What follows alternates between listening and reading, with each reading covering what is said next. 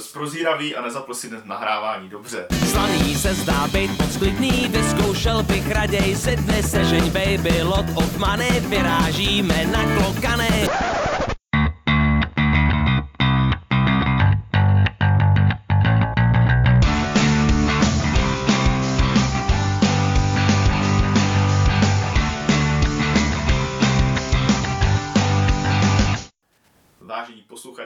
Podcastu Deskoherní inkvizice, dnes vás vítám společně s Mirou u speciálu o hře Martina Volise Austrália. Tento speciál jsme natočili, protože v, během pár dní skončí Kickstarterová kampaň na rozšíření této zajímavé hry, která se pohybuje na pomezí Eurohry a Ameritrashe.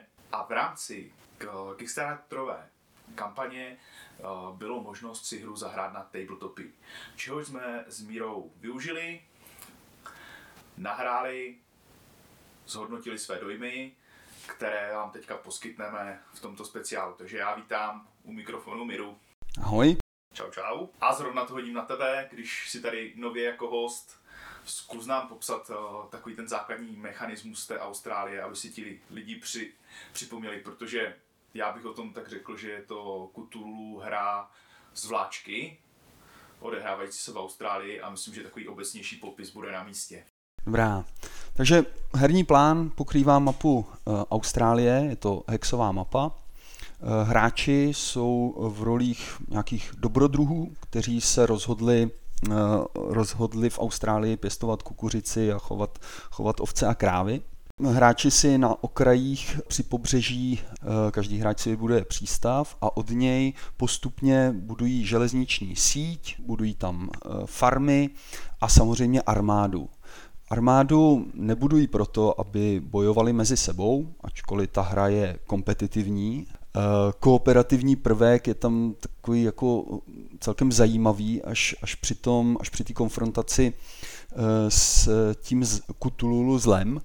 Každopádně tu, tu armádu budují eh, proto, aby eh, aby byli připraveni pro boj s prastarými. Postupem času hráči získávají nějaké zdroje, které se na té mapě nacházejí, ale co je asi to nejdůležitější, že uprostřed té mapy jsou eh, skrytí prastaří, nejsou odhalení, hráči nevědí, jaké pasti tam na ně čekají a buď to je hráči aktivně sami zaotravují, takže při akci eh, boje eh, odhalí nějaký, nějaký žetonek a zjistí, proti čemu stojí, nebo uplyne dostatek času a Cthulhu se samo probudí a bude už aktivně eh, bojovat proti, proti hráčům. Eh, Žrát jim, žrát jim farmy, eh, ničit jim armádu a eh, když se mu hodně zadaří, tak se dostane až k přístavu na pobřeží a pokud Tulu zničí eh, jeden přístav jednoho z hráčů, tak eh, hra končí. Takže to je popis toho, co se tam, eh, co se tam odehrává. Hráči vykonávají svoje herní akce, ať už je to stavění železnic nebo těžba zdrojů. Zdroje jsou tady maximálně tři, to železo, uhlí a zlato, nebo výroba armádních jednotek. Tak za každou z těchto z těch akcí musí hráč zaplatit někdy penězi, ale hlavně časem. Každá akce ho stojí nějaký čas, který se udržuje na treku, který vede okolo herního plánu. A pokud eh, ten čas dojde do bodu, konkrétně je to políčko 53, tak v ten moment pro daného hráče končí hra. Zpočátku té hře se v tom počátečním období časovým Tulu spí a neúčastní se hry, maximálně ho hráči můžou provokovat, ale jakmile se, jakmile se hráči dostanou do určitého časového bodu, Cthulhu se probudí a, a začne peklo. Funguje to, co se toho zacházení z času týče, tak, že vždycky hráč, eh, který jakoby spotřeboval nejmíň toho, toho času, to znamená na tom treku je úplně nejvíc vzadu a pokud eh, je těch žetonů na daném políčku více, tak je to ten hráč, který má svůj žeton vždycky nahoře, tak ten je, se stává aktivním hráčem a ten může eh, čas utrácet a provádět ty akce. A to je v zásadě tak všechno. Jo, je to vlastně ten čas, eh, časový mechanismus je dost podobný třeba v patchworku. Martin Volís to použil i v některých předešlých hrách, ale prostě když si představíte patchwork, je to to samé, jako člověk, který je vzadu, tak stále hraje, dokud to nedoběhne. Ty akce stojí od jednoho do třech časových bodů, plus minus, s tím, že průměrně tak, tak dva. To je takový jako princip typu vybírám si akci, tu akci označím kostičkou, potom je složitější znova použít tu akci v momentě, kdy je obsazená kostičkou, protože musím doplácet nějakou surovinu navíc, abych to mohl udělat. Jak si hezky trefně řekl u hry, je to prostě daň za daň ve zlatu za to, že člověk špatně plánoval. Tohle je taková ta část toho mechanismu, která to táhne k tomu euru, což jako spíš je to euro než American Trash.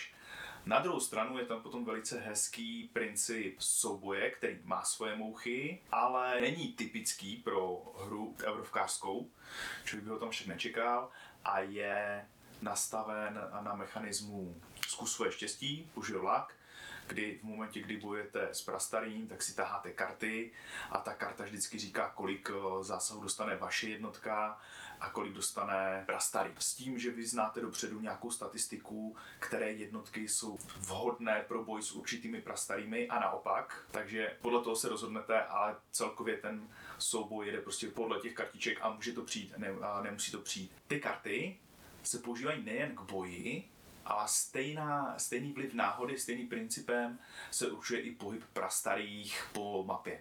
V momentě, kdy je kolo Kutulula, a tak se otočí většinou dvě karty a na těch kartách jsou vyobrazení těch šest typů prastarých nebo sedm, které v té hře jsou. Podle toho, pod kterým prastarým je bílé kolečko, tak ten se pohybuje po mapě o jeden dílek. Nějakým mechanismem jsou tam řešeno legální a nelegální cíle, kam se pohne nebo nepohne prastarý se po mapě vždycky pohybuje buď k farmě nebo k přístavu, který chce sežrat, zničit. Takže se může stát, že někteří prastaří, třeba zdechlí zombíci, se pohybují málo, naopak potom letající mígové tam potom valí po plánu, různě ohrožují hráče. To vezmeme tak zevrubně, jak to funguje. A teď je otázka, pro koho ta hra je. No já bych možná se k tomu vyjádřil, co se týče hráče, který z Austrálie vlastně neměl vůbec žádnou zkušenost, ještě možná před nějakými uh, třemi týdny. Vlastně ten zájem začal až někdy uh, se začátkem Kickstarterové kampaně.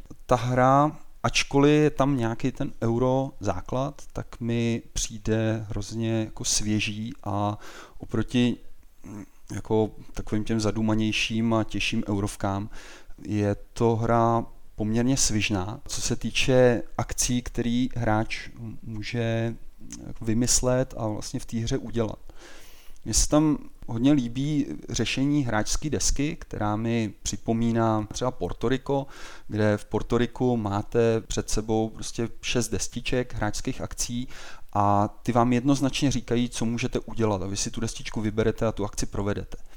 A tady je to přesně eh, to samé. Vy máte před sebou hráčskou desku, na ní máte předtištěno nevím, nějakých 6-7 akcí, které můžete provést a víc toho není. Víc, si, víc toho ten hráč e, nedělá a nemusí jakoby, přemýšlet o nějakých extra dodatečných pravidlech, protože všecko to má na té desce. Další, další věc je, jsou suroviny, že tahle hra se stará o tři suroviny, ale není tady žádná, žádný vlastně náročný management těch surovin. Je tady jedna akce trade, eh, kterou můžete jednu věc proměnit za jinou, ale v zásadě prostě co si vytěžíte, to máte a ty suroviny uhlí a železa potřebujete pouze k tomu, abyste postavili trať. Eh, jiný účel než budování železniční sítě tyhle dvě suroviny v té hře nemají. Ještě je můžete teda proměnit za zlato, právě tou tradovací akcí, ale víc toho není. Pak je tady akce, eh, kterou si můžete vzít nějakou postavu, která mm, ty postavy jsou ve vlastním deku a ty postavy vám dávají nějaký bonusy. Zase jednoduše, eh, jak je to na té kartičce napsáno a není to nikdy nic jako složitýho, tak ten bonus vždycky aplikujete. A právě jednak ta kombinace jednoduchosti té hráčské desky a toho, že na té mapě toho vlastně moc jako záludného nemusíte vymýšlet. Můžete třeba eh, se pokusit postavit trať eh, k soupeři a vytěžit mu surovinu dřív, než to udělá on. To, to samozřejmě jde, škození tohohle z toho typu. i když se to opravdu moc neděje, řekněme, že se to během hry mezi dvěma hráči stane maximálně jednou, na nejvíc dvakrát, tak všechny ty akce jsou hodně jednoduché a neřekl bych, že nastává někdy moment jako nějaký dlouhý paralýzy. V tom kontextu ta hra je, je, je jednoduchá, a nicméně není krátká. Hmm. Jo, to si myslím, že v těch čtyřech hráčích jsme to třeba hráli dvě a půl hodiny a, a plus 20 minut setup, jo, takže je to, je to velká hra, i když, jo. když tak, taková je, jednoduchá pravidlově, ale není, není krátká a jednoduchá úplně v tom smyslu, že by to byla rodinná hra. Po, po dohrání té hry má člověk pocit, že opravdu hrál velkou hru, že je, je uspokojený. Rozhodně pak není jako potřeba, že by vytáhnout něco jako dalšího. Je, ta, ta, ta hra uh, alespoň u mě prostě pokryla uh, nějakou potřebu uh, si zahrát uh, velkou deskovku. Takže takový, takový jsem z toho měl pocit, že, že jsem nebyl jako nějak, eh, nějak ochuzený, eh, ne, necítil jsem, že, že by mi něco jako po dohrání z deskoherního uspokojení chybělo.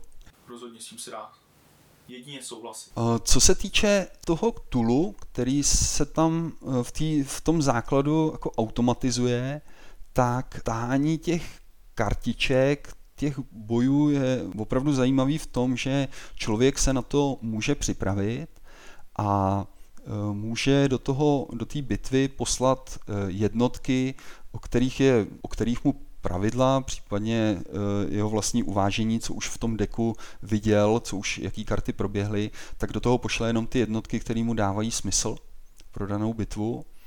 A to jako je tam obrovská porce náhody, to bez pochyby, ale je to taková ta náhoda, na kterou přesně jak to ten správný pushorlak má dělat, je to taková ta náhoda, na kterou se lze připravit. A je tam takový jako zajímavý pravidlo a to je část toho škození, který může proběhnout mezi hráči, když se bojuje s nějakým potvorákem a on potřebuje třeba pět zásahů, tak uh, jeden hráč ho třeba načne, ustoupí, ustoupí z boje, protože už mu třeba docházejí jednotky a nechce, nechce další obětovat No a další hráč, který je na řadě, tak se do té bitvy připojí. E, stačí třeba jenom jedna kostička k tomu, aby Kutuláka dorazil. No a pravidlově to má tu, e, ten výsledek, že oba dva ti hráči sdílejí, nebo ne sdílejí, ale rozdělí si rovným dílem to bodové ohodnocení, které ten konkrétní kutulák jako za svou porážku dává což je jako další zajímavá mechanika a je to jistá forma škození na jednu stranu a pomoci na druhou, protože těch tulů je na té mapě poměrně dost. Ona ta hra je eh, celkem věrná svýmu jménu Austrálie, kde se vždycky všecko má jako tendenci přemnožit, tak ty, ti hráči se jako aktivně vydávají do těch bojů, aby ke konci hry už mohli v podstatě v klidu stavět farmy a eh, vydělávat, eh, vydělávat body tak se potřebují zbavit prostě toho, toho smetí, který se tam vyvrbilo. Tam je zvláštní vlastně ta dynamika té hry, kdy v té začátečnické fázi, kdy si tam postavíte ten přístav, začínáte nějak vyvíjet tu infrastrukturu, ale jak si říkal na začátku, není to úplně o té infrastruktuře, protože těch surovin nějaké potřebuješ a nepotřebuješ jich tak moc, tak člověk staví ty farmy, něco těží z volných políček, než mu to sebere někdo jiný. V té střední hře začne dotírat ten kutul, protože on začíná někdy kolem 23. bodu časového. On tam čeká, dokud za ním nedojdete a v momentě, až hráči dojdou k němu, tak on teprve začíná hrát, takže hraje vlastně o polovinu méně tahu než vy. Tak tam začnou ti prastaří a valit a ožívat a obracet ty, ty, ty žetony a v momentě, kdy se obrátí ten žeton, tak se zjeví ten prastarý a když už je objevený na té mapě, tak už se může pohybovat, když přijde ta správná kartička. Takže potom se ta střední hra změní v to, že tam mlátíte ty kutuláky a necháte se mlátit kutulákama na to, abyste v tom lepším případě, když to štěstí dobře, měli ke konci hry plus minus čistou mapu a začali opět zvolňovat nebo ne zvolňovat, ale s takovou vervou se pustili do toho budování, do budování těch farem a spol. Protože uh, ta hra se hraje na body, jednak se nesmíte nechat porazit od Cthulula a druhá je potom porovnáváte body každý jednotlivý hráč proti bodům, které získal Cthulhu, prastarý. Čím víc pod, on má největší příjem z bodů z toho, když vám zabije nějakou farmu, přijde kutulák na farmu, sežere vám krávy, otočí se žeton, že už ta farma ne, neexistuje a on to dostává jeden nebo dva body. A potom dostává strašně moc bodů za to, když mu zbydou jednotky na plánu. Takže vy jako hezky si tam můžete sice něco farmařit a plus minus utíkat před tím kutululem, aby vám něco nesežral nebo takhle, ale on tam má tolik bodů, že na konci hry zaplačete, protože on bude mít třeba 40 bodů na konci a vš- nejlepší hráč za ním bude mít 22. Takže ta pozdní hra je potom o tom vlastně takový jako úprk těch posledních třeba 3-4 kola, postavit co nejvíc farem nebo prostě dohnat to bodově, abyste ho porazili na ty body. Což může vést eh, k zajímavé situaci, že eh, na plánu zbydou dva, dva, tři drsnější kutuláci, ale ti kutuláci, eh, když se mají už někam pohybovat, tak jsou jednoznačně namířený k jednomu přístavu takže všichni ostatní hráči si v klídku už budují svoje farmy někde u, na svém konci e, mapy, protože ví, že k ním ten kutulák už, už nepřijde, takže začnou nahánět, e, začnou nahánět body, což e, byl jako mimořádně, mimořádně vtipný zážitek z jedné z partie, kterou jsme měli. I když teda ten, komu se, komu se ti kutuláci blížili k přístavu, ten, ten si to rozhodně neužíval tak jako my ostatní. No tak ještě to bylo o tom, že v rámci pomoci osobností, tak jedna osobnost byla průzkumník a dokázala odkryt dva žetony a samozřejmě, když se ho člověk vzal, tak odkryl ty dva žetony na opačném konci mapy, než byl. Takže oni tam prudili zbytečně brzo a potom vlastně i zbytečně pozdě. Je to tak. A jako je to, je to hezké, dá se s tím něco dělat, ale ale občas, občas to, a to je ten American Trash, občas ta hra píše tyhle příběhy. Já si myslím, že tak v Zebrubě jsme to možná popsali plus minus dobře. Pojďme vypíchnout takové jako hezké momenty, no ty jsi už zmiňoval ty hezké momenty té hry, že ta hra je jednoduchá, je inovativní, zajímavá v tom propojení Ameritrše s, s Evrovkou, možná i tou herní dynamikou. Napadá ještě něco, co bys tak jako... No, možná by stálo uh, za to zmínit, že ta mapa Tasmanie, uh, která je uh, o trochu menší, prostě je to logicky, je to mnohem menší oblast, tak uh, na ní se v pohodě uživí jako dva hráči a ta hra ve dvou hráčích je mnohem svižnější, protože oni se velice rychle střídají v těch akcích. Jak jsem říkal, u těch akcí není až tak o čem jako přemýšlet. Víceméně ten plán je vždycky tak jako plus minus stejný, vybudovat tratě, trošku si vyčistit ty kutuláky a mít prostor, kde potom stavět farmy. Ale hezky se, to tam, hezky se to tam střídá. Jeden hráč, druhý hráč občas ten kutulu vyběhne.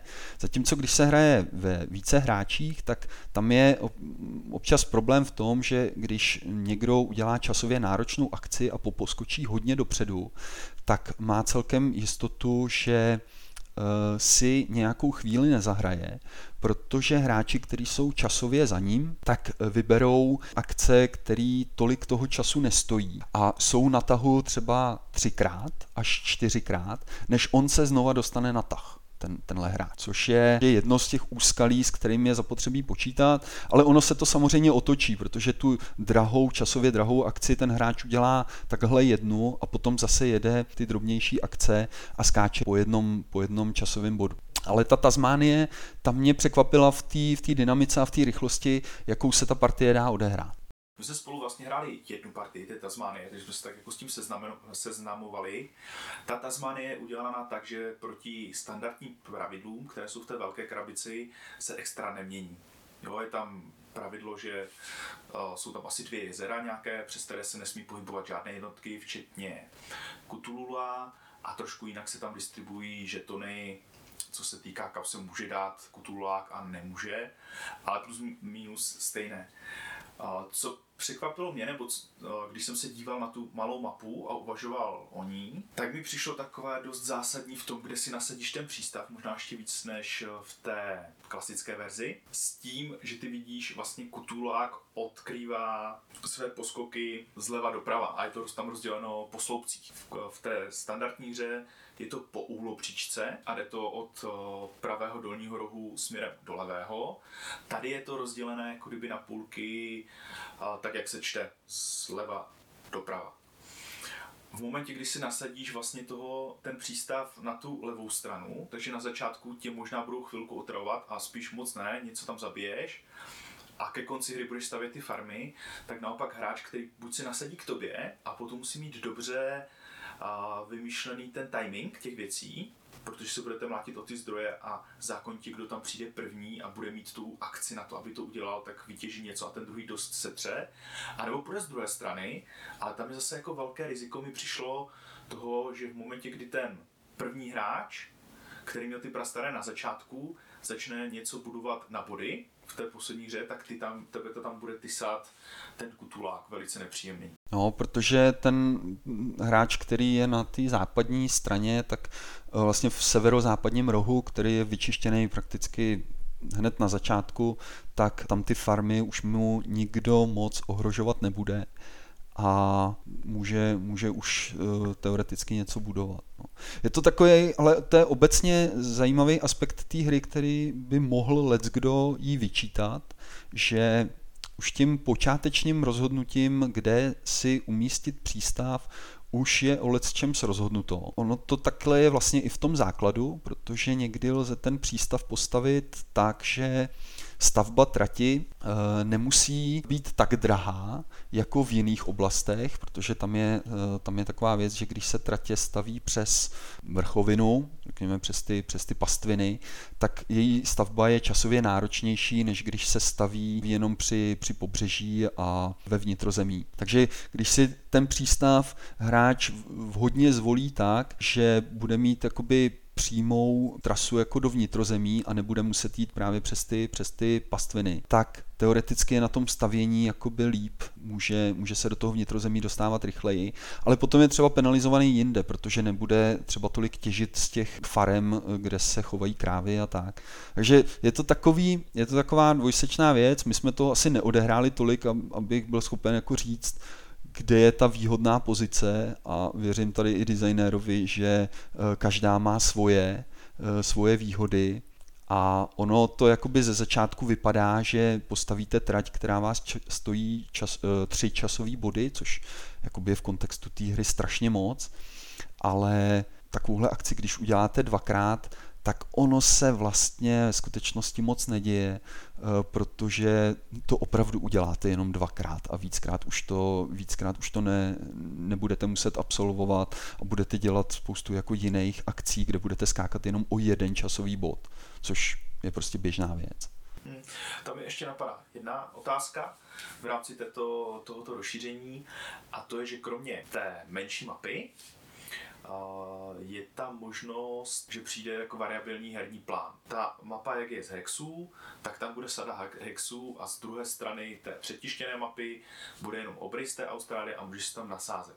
Vím, že jsme se o tom bavili. Já vlastně nevím, jestli je to věc uh, u téhle hry, která by byla tak zásadní, že kdyby tam byly jenom ty dílky, jestli bych do toho šel. Jak to máš ty? Já jsem jako přirozeně línej člověk a takovýhle budování vlastně plánu, na kterým si teprve zahraju hru a ten plán se evidentně bude muset řídit nějakýma pravidlama, jak ho vybudovat, protože prostě ta, ta hra má nějaký eh, pravidla, co kde může být při pobřeží, co může být ve vnitrozemí a tak dále, tak uh, stejně si říkám, že nakonec to dopadne víceméně asi podobně jako v tom základu té Tasmánie. Nemám takovou hráčskou zkušenost, abych byl schopen říct, co je vlastně správně. Jo? Jak jsem říkal o tom, jestli je dobře mít vedle sebe hex, kde můžu pěstovat kukuřici a hned vedle dosažitelný hex, kde uh, chovat ovce, místo kráv, jestli je to výhoda nebo není. Eh, ve výsledku to tak být nemusí, protože já potom ne, nezískám tolik zlata, kolik bych třeba chtěl zastavění farem a tak dále. Takže nejsem přesvědčený o tom, že by to měl být nějaký jako tahák. Jo, mě by to rozhodně k té hře jako nepřitáhlo. Je to možná spíš jako kickstarterově trendová věc. Možná i marketingově se asi jako líp prodává v kartonové krabici nějaké střední hry, velikosti střední hry, o, mapa a 20 hexů kartonových, než, než jenom samostatná mapa. Vlastně on, on měl takový nějaký jako prodejní model, byl u jeho jeden z nejlepších her, co dělal Age of Steam Steam, kdy vlastně měl koupené ty, ty věci v základní krabici a se dokupovat mapy. Dokážu si představit, že by třeba ta Austrálie vyšla v tomhle formátu, že by ti přišla mapa v celofánu a bylo by to jako super. Jak to jsme ještě nezmínili, eh, když si narazil na Age of Steam, což je hra, která jejíž herní plán lze nazvat uh, spoustou jako eh, způsobů, ale rozhodně to není hezká věc. Tak Austrálie je, je prostě pěkná hra. Je, je to graficky a i tím settingem, který je jako hodně netradiční, ono se to odehrává po první světové válce, tuším, 30. 30. léta. Ťukanec steampunku je tam občas, eh, je tam nějaká Verneova neteř. Přesně tak. A je tam plno lidí s hasákama a na dost kresbičkách je dost velkých matek. A ta hra je navíc, nebo já to znám jenom z té tabletopě, ale má to ten eh, kartonový prostě feeling, není to figurková záležitost, i když v kampani vidím nějakou figurku kutuláka, Bůh ví, Bůh ví co to je. Ti do toho skočím. Ta uh, figurka toho kutuláka totiž byla už i v té první Kickstarterové kampani. A ta je úplně jako geniální, je to taková figurka cínovo-bronzová, prostě kovová figurka velikosti přerostlé figurky z Kinder vajíčka a můžeš ji používat na tom plánu místo toho žetonu toho kutulala. Jediné blbé, co na tom je, že ty žetonky jsou klasické puky. A je to tak udělané schválně, protože ty, jak jdeš po tom časovém plánu, tak eh, můžeš toupnout na stejné poličko jako soupeř, zastavit se tam, dáš ten svůj žetonek nahoru a tím pádem ty vlastně pokračuješ dál a ten pod tebou bude hrát až potom. V momentě, kdy tam člověk dá tu, tuhle nadbytečnou figurku, která nemá na sobě žádnou rovnou plochu, tak tohle se prostě rozbije a nefunguje to tak. Takže ta figurka je tam vyloženě jako ozdoba, můžu si ji dát vedle hracího plánu a pozorovat, jak on pozoruje hlavu. Kdyby aspoň víš, jako měl plochou hlavu a nemá ani, plocho, ani plochou hlavu, nebude, nebo kdyby měl ty spáry a v těch spárech bys mohl dávat ty žetony na ty spáry, bys to poznal. Jo. Ale jako je to, je to jediná věc a je to taková jako kickstarterová blbinka, ale jinak je to prostě deskovka taková, jak, eh, jak deskovka má vypadat, nebo deskovka tohohle typu, jak má vypadat. Figurky žádný, eh, prostě spousta, spousta žetonků, dílky trati a eh, karty. Prostě. A to je jako všechno. Postupem času si člověk těchto z těch věcí váží víc a víc a je to na ní hrozně sympatický. Jak říkám, ta grafická podoba a celkově ten setting netradiční, tak mě jako hrozně potěšil, protože něco takového, myslím, tady vůbec není jako dostupného v téhle podobě.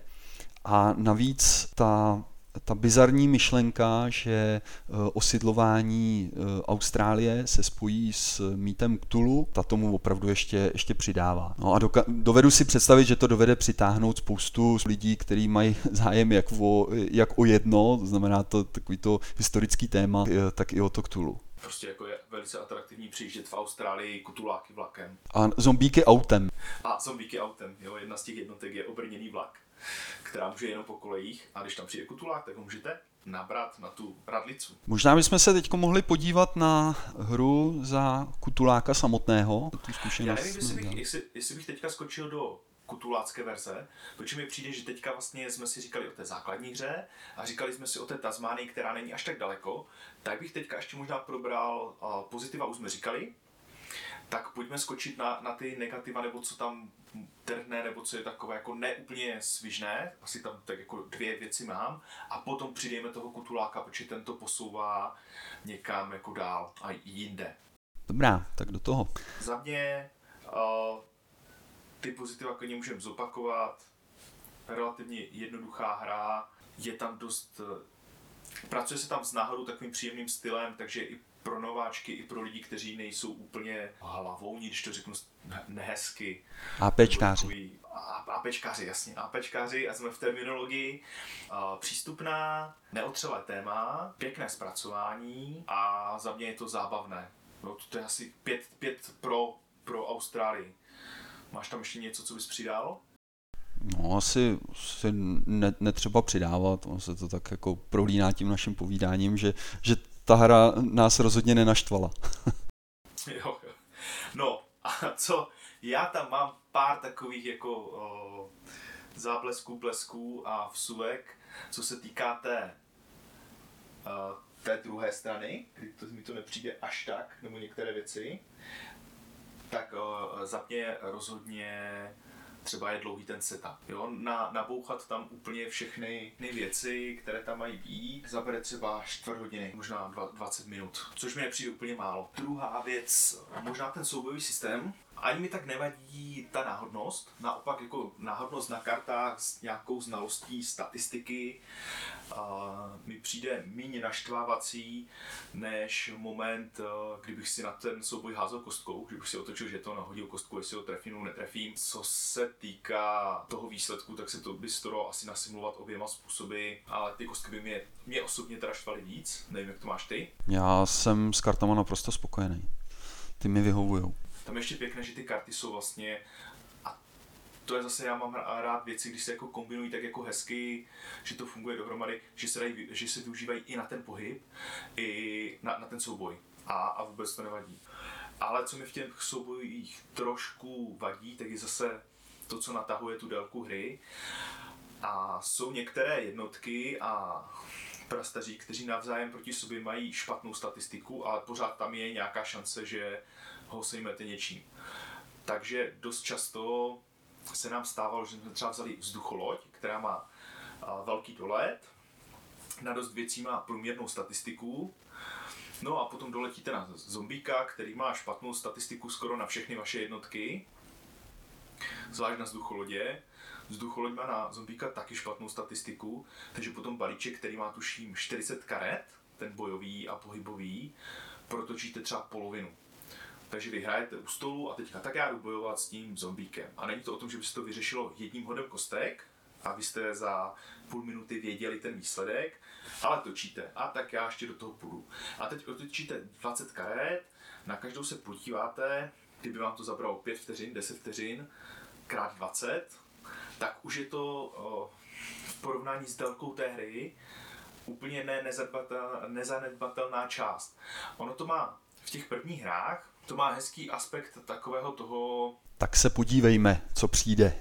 Přesně, tak se podívejme, co přijde, tak se podívejme, jestli ho pojede, tak se podívejme, jestli měl to štěstí na to, aby nepřišel, přišel, aby ho sejmul. Na druhou stranu ta 20. karta už je únavná. Už, už tam ztrácí tady tenhle moment, jsem napnutý a je to vlastně jako zábavné, ta náhoda.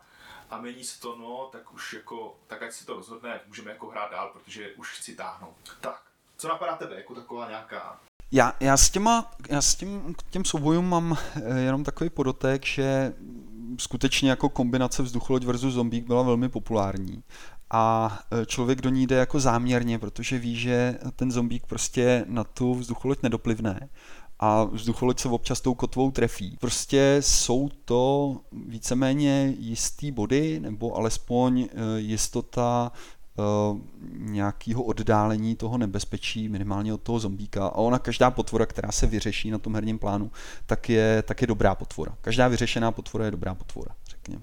Do tohohle z toho zlouhavého souboje jde člověk v podstatě záměrně, protože kdyby šel eh, na zombíka s autem, eh, nebo jel na zombíka s autem, tak ho přejede během, řekl bych, tří, čtyř karet No ale zároveň tam bude bojovat s tím nebezpečím, že ten zombík uh, mu, to, mu to auto může rozsekat. Nemám vlastně na to jako vyhraněný názor, jestli mi to vadí nebo nevadí. Člověk prostě do toho jde záměrně, ano, může to trvat, uh, trvat díl, ale ve výsledku je to mechanika, která je spojená s touhle s tou daní. Na druhou stranu ta hra pořád někde vzadu, mám s ní spojeno, že tam je něco jako divně, že, že něco je tam, něco tam jako ne, neladí v některých aspektech. Je to třeba to, že když ty zombíci se ke konci hry orientují na e, přístavy u jedné části mapy, tak e, ta druhá strana mapy má v celku klid a může si dělat svoje. Je to taková, taková jako nevyváženost, která vlastně se vyne od toho úvodního rozesazení těch přístavů, kam se, kam se hráči umístí a odkud to začnou budovat, ale to dělají dobrovolně, to je čistě jejich věc. S nevyvážeností u hry víceméně jako problém nemám, ale dokážu si představit, eh, že spoustě hráčů že spoustu hráčů to prostě bude pálit. Hmm. Jo, mi s tím napadá ještě jedna věc, a to je asi to moje třetí neúplně pozitivní. Nemám toho nahrané mraky partií, naživo jsem hrál třeba 6-10 partií s fyzickou kopií té hry. Teďka jsme to hráli, dejme tomu, čtyřikrát, pětkrát v posledním týdnu. A přijde mi tam dost velký vliv toho setupu na začátku. Hmm. A celkově, jako když si to spojíš s tím bojovým systémem náhodným a těma pohybama, tak mi přijde, že někdy tu hru člověk prostě nevyhraje jenom kvůli tomu, že jaký byl setup na začátku. My jsme vlastně v té Tasmánii měli tu zkušenost, že uh, tam bylo políčko, na kterém bylo šest, šest dílků zlata, což je vlastně obrovské množství a stačilo to jenom sebrat. A uh, já jsem měl v první volbu umístění přístavu, no tak samozřejmě jsem si to dal hned vedle, abych to mohl vytěžit. A nedá se s tím prakticky nic udělat a mít tolik uh, peněz do začátku, tak to znamená mít velkou armádu a ten začátek si jako zpříjemnit uh, tím, že se část té mapy prostě vyčistí. Je to tak. A to si myslím, že je prostě věc, která by lidem mohla vadit. To by bylo k té obecné Austrálii a s tím rozšířením, které to až tak neposouvá extra dál, posouvá to na pěknou úroveň, aby to mohli hrát dva hráči, tam jako úplně bez zesporů bych tu asi mapu chtěl. A dostáváme se k té lahutce nebo k tomu posunu té hry o míli někam jinam. A to je přidání možností, aby jeden z hráčů hrál za Cthulhu a nahradil tak vlastně umělou inteligenci nebo nějaký algoritmus, který, který jede proti těm hráčům. Tak, jestli bys mohl nastínit, jak to vlastně funguje. To jsem si za Kutuláka zahrál tak vím, vím všechno, co se s ním jako dělá. Tak v zásadě jde o to, že místo toho, aby na začátku hry byly rozmístěny po mapě destičky neodhalených kutuláků, tak se tam umístí jenom místa, kde se ty kutuláci můžou narodit. Takže ta hra začíná tak, že tam na mapě není žádný, e, žádná potvora. Jsou tam jenom ty, jenom ty místa, odkud můžou vylézt. A ten hráč za Kutulu, který začíná vlastně po té, co všichni ostatní hráči odehrají, tak on je na tahu hned po nich, takže tam není žádná doba hájení, řekněme 20 nebo 23 časových bodů, ne, on začíná hned s nima. Tak ten hráč má č- celkem čtyři akce. Jedna je umístění, takže veme destičku uh, kutuláka a někam ji tajně, nebo ne tajně, ale umístí ji rubovou stranou nahoru, takže není, není vidět, kdo to je. Další akce, kterou má, je otočení té destičky. Potom je to pohyb, přesun, a ten se realizuje tak, že se zase z toho soubojového deku odhalí čtyři karty a příslušní kutuláci, kteří tam mají umožněný pohyb, tak se pohnou podle standardních pravidel, to znamená k nejbližší farmě, eh, přístavu nebo pevnosti. No a poslední akce, asi ta nejzábavnější, eh, je povolání nějaký, eh, nějakýho prastarýho z, ze speciálního deku eh, karet mýtů. Tyhle, tyhle mýty dokážou hráčům za, za lidi dost znepříjemnit život, protože jsou tam, tam opravdu často nechutné akce. No a hráč prostě za kutuláka si vybere jednu kartu, tu si nechá na ruce a pak ji, pak ji může v, ve vhodný okamžik zahrát. Takže hráč za Cthulhu je má tyhle ty čtyři akce, už nemůže moc používat takovou tu pěknou destičku s těma akcemi, kterou mají e, normální hráči. A každá ta akce stojí vždycky jeden časový bod a vlastně jeho cílem je, protože body se počítají vlastně stejně, e, tak jeho cílem je umístit na mapu co nejvíc tuláků, a těma ktulákama pokud možno sejmout co nejvíc farem anebo vojenských jednotek, protože za každou vojenskou jednotku, kterou ktuláci zabijou, tak mají, tak mají body.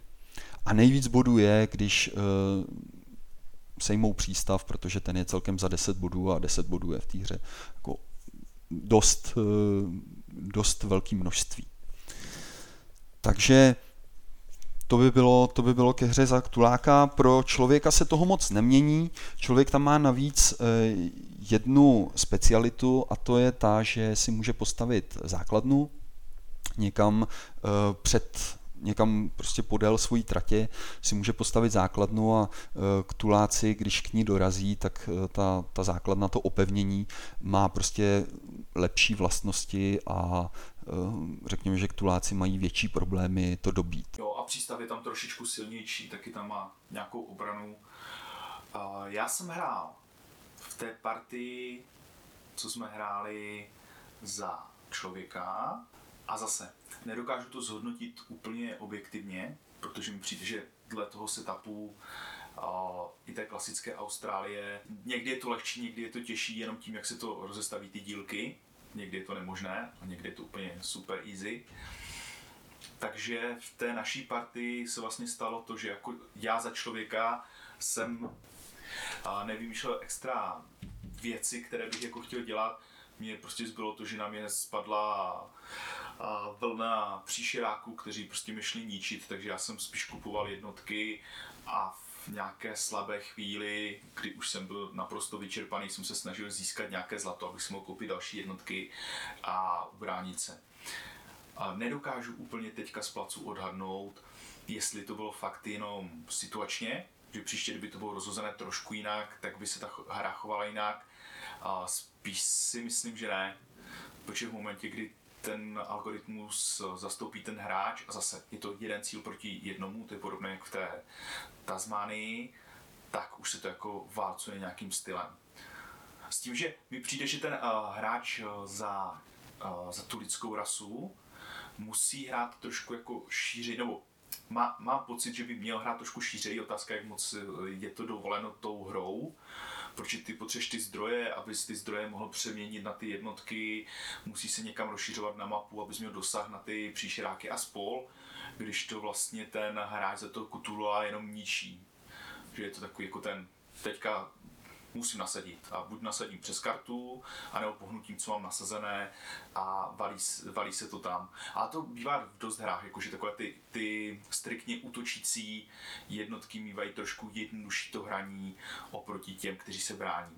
No, tady ta, ta konfigurace 1v1, uh, tak tam to vlastně vůbec nebylo o budování, pokud vím, tak se položili čtyři dílky trati Farmy se sice postavily, ale víceméně jenom jako návnady pro oddálení, uh, oddálení něčeho, co stejně nakonec přišlo a stala se z toho vlastně jedna velká růbačka, kde ten hráč za ktuláky, prostě to, co bylo, jak říkám, nejzábavnější v daný okamžik bylo vždycky mít ty karty mítů nějaký a házet do těch lidských akcí vidle.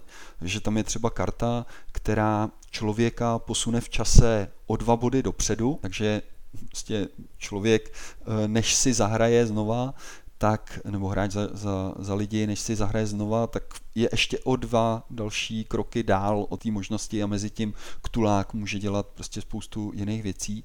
A pak je tam ještě karta mítů, která se Ktuláka posouvá časově o dva body zpátky, což dává obrovský prostor pro škození. Navíc spousta těch karet nasazuje jednotky, které nejsou v úvodním setupu, které byly prostě odstavený bokem, takže ten hráč za Ktuláka má jako obrovskou sílu, s kterou jde na toho jednoho hráče, eh, který začíná sice s více penězi než eh, při běžné hře, on má těch eh, dílů zlata víc, ale prostě to nestačí vydělat si na nějakou silnější jednotku typu vlak nebo artilérie, tak prostě není k tomu dostatek příležitostí, protože ty vlny nepřátel se prostě pořád valí. A otázkou je, co by s tím udělali dva hráči za, za lidi, za lidskou rasu, protože ty by najednou začali tu sílu toho ktuláka tříštit a on by, on by prostě musel nutně rozdělit, eh, rozdělit to svoje zaměření a už by to, už by to podle mě vypadalo úplně jinak. Jo, a to mi přijde jako zaj, zajímavé že vlastně Volis už měl jednou hru právě pro tři hráče, to bylo After the Flood. A tady tohle si taky právě dokážu představit jako přesně pro tři hráče, takový her není moc a mohlo by to být zajímavé. Protože tomu Kutulákovi je to plus minus jedno, že za, jestli dostane ty body za tuhle jednotku nebo tuhle jednotku, měl by roztřištěnou tu pozornost na ty dva lidi, takže by ti mohli kooperovat a tam si myslím, že by to mohlo být moc hezké, to ještě musíme vyzkoušet. A jinak ještě k celkově tomu, co jsme zkoušeli, a jedná se o prototyp té hry je možné, že ještě do eh, konečných pravidel se promítnou postřeji hráčů, kde je nějaká zpětnovazebná tabulka, když dohrajete na tabletopy tu partii, kde můžete říct, tohle se mi zdálo silné, tohle se mi dálo slabé, tohle jsme dělali moc málo a je možné, že se to ještě trošku posune. Ale i tak jsem měl pocit, jako, že ta hra už je skoro hotová, jo, že je jako pěkná a že teďka bude spíš uh, jenom to lazení, jako tohle jsme využili, tohle jsme nevyužili. A možná ještě z těch partí, co jsem měl takový ten pocit, tím, jak jsou tam ty osobnosti, které nějakým způsobem ohýbají tu hru, buď krátkodobě nebo dlouhodobě, tak se tam vynořilo strašně moc otázek, jak to vlastně bude fungovat. Jestli můžu třeba vracet, tam je borec, který, když vám zabijou jednotku, tak si můžete vrátit, že ji úplně nestratíte. A teďka je tam nová jednotka a nebylo tam úplně přesně vysvětleno, jestli jako si můžu vracet, nemůžu si ji vracet. Ta jednotka se musí nasadit hned na plán, jak ji získáte. Jo, takové nějaké jako dílčí věci. Takže si myslím, že díky tomu rozšíření tam bude dost faků, pokud to ne, nepostihnou v pravidlech. Takže je ta tak, je tam dost specifických situací v té hře. My jsme, my jsme narazili prostě na minimálně tři, čtyři takové otázky během hraní a nebyla, nebyla v pravidlech vlastně žádná zmínka k tomu. Ale pravidla momentálně, které jsou na uh, Kickstarteru, mají sakum prásk čtyři stránky, když se to, když se to očeše obrázky a tak. Díky tomu se ta hra dá rozjet opravdu rychle. Znalost eh, původní Austrálie je eh, samozřejmě výhodou, ale ona i ta základní Austrálie je jako jednoduchá, takže je fajn, že naskočení a možnost rychlého vyzkoušení těchto z těch kickstarterových uh, rozšíření je tak, že je to příjemná věc. Já jsem trošku bojoval s uh, interfejsem na tabletopy, kdy uh, to otáčení karet bych řekl, že u stolu může být mnohem příjemnější, než jak mi to, jak mi to tabletopy podává ale tak to je prostě daň za to, že si to můžeme vyzkoušet teď a, a že se vlastně ani nemůžeme, nemůžeme scházet a tak dál. Takže já jsem, já jsem za to ve skutečnosti rád. Něk, někomu ten interface prostě nemusí úplně vyhovovat, není to žádná automatizovaná věc, je to jako kdybyste to hráli u stolu, jen to ovládáte myší. Je to tak. Asi vůle. Asi to rozšíření, jak už jsem naznačil, když jsem mu uváděl, přijde, že tu hru posouvá jinam, nebo spíše, že je to rozšíření, které z té hry dělá jinou hru. Jo, že to není takové to, Tasman je rozšíření, kterou tu, tu hru rozšiřuje a tady ten Revenge of, to má nějaký podtitul, a tu hru prostě mění. A vy v krabici Austrálie dostanete moc hezkou dualovku se vším, co k dualovce bitvě dvou lidí patří. Snad, anebo, tři, anebo, nebo tří. Já, já bych dokonce řekl, že když si někdo koupí, teda, nebo kdo nemá zkušenost s tou uh, Austrálií vůbec a nějak ho to zaujme a nejlepší by bylo samozřejmě si to vyzkoušet, tak eh, když uh, překoná to vražedný poštovný, který, který tady je a veme to všechno dohromady, tak v tom big, big boxu dostane skvělou čtyřkovku, trojkovku a dvojkovku. A solo. Te, solo, solo jsme jako neskoušeli, nemám vůbec jako motivaci. Já mám nahrané to, nahrané to solo toho základu, mm-hmm. mám nahrané, párkrát jsem to hrál a je to těžké v rámci toho setupu. Ale je to, je to příjemné, stejně jak to funguje ve dvou, mm-hmm. tak to funguje i v jednom. Myslím, že bude zajímavé na té mapě Tasmánie.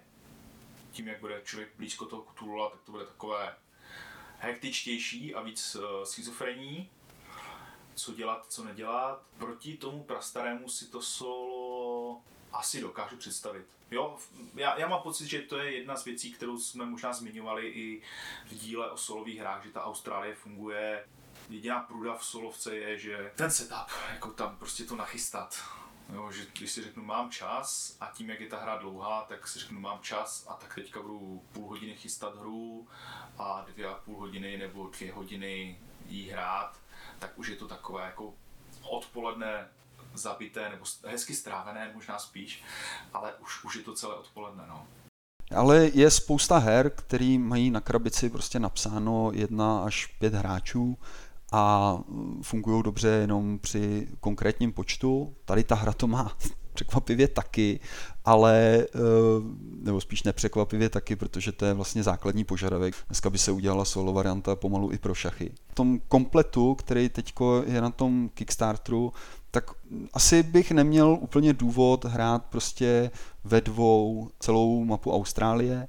Šel bych jednoznačně do té do Tasmánie, protože ta před hráče klade jako spoustu výzev. A zase, když se sejdou tři hráči, tak uh, ta hra za toho Ktuláka je opravdu, opravdu zábavná. A uh, myslím si, že pro ty dva by bylo výzvou ho, ho pojíždět. a ve čtyřech bych, bych šel jednoznačně do té do tý plné Austrálie, protože tam už bych zase řekl, že ten jeden ktulák proti třem, uh, že už by to, už by to mělo celkem jasný, uh, jasný průběh. Uh, asi schopný hráč by to, by to zmáknul, ale Mám obavu, že ve čtyřech nebo v konfiguraci 3 ku, ku jednomu, tak tomu ten ktulák by nestačil nasazovat eh, ty prastarý po mapě a ty hráči už by mu začali užírat eh, jenom ty místa toho zrodu, což je pro eh, hráče za, člo, za lidskou rasu to nejjednodušší, co může udělat, prostě jenom sebrat z mapy ten spawnovací bod, no a ten ktulák by se velice rychle dostal do spirály, z který by se nemohl dostat. Možná ještě zdůrazním, tenhle díl by měl být ve čtvrtek, a to znamená, že ten Kickstarter bude končit od čtvrtka za 6 dní nebo za 5. Co se na tom Kickstarteru dá sehnat? Dá se tam stehnat. Pro ty, co už mají tu základní Austrálii, tak si koupit Big Box, do kterého se vleze základní Austrálie s těma dvěma rozšířeníma, a nebo se tam dá získat Big Box, který bude včetně té základní hry, takže to je to nějaký nějak pro, pro, pro nováčky nebo něco takového je tam napsané. Takže to jsou ty dvě varianty, jak už si zmínil, úskalí toho Kickstarteru, o kterém prostě jako uvažuju a uvažuje nás víc v té akvizici, že se ho prostě vezmeme, je jediná věc a to je neskutečně drahé poštovné. Jo, k nám to vychází 35 dolarů za kus hry, která vychází, když si vezmete jenom ty dvě rozšíření, tak tuším 56 dolarů. To velké stojí 79 nebo 89, když to máte úplně celé s tím big boxem. Uf, dá se tam pořídit nějaký multipledge, což znamená, že, to, že si můžete dát dvě až čtyři hry k sobě, tuším, a za každou hru, kterou přidáte, tak poštovné se načte o 5 dolarů, takže tam se to potom rozmělní, ale pokud do toho člověk půjde do jednotné hry, tak je to dost peklo. A asi to je takový trend, který bude pokračovat. Když je pravda, že ty projekty od Martina Volise mají dost často tak vysoké poštovné. Tady s tím mám spojený jeden velký otazník, otázku, na kterou neznám odpověď a to, proč se té hry ještě nechytnul vlastně český vydavatel žádný protože tady vychází u nás spousta her a v podstatě není ta otázka, vlastně zda to někdo koupí, on nakonec ty deskovky se, se vyprodávají, ať už je to cokoliv za titul.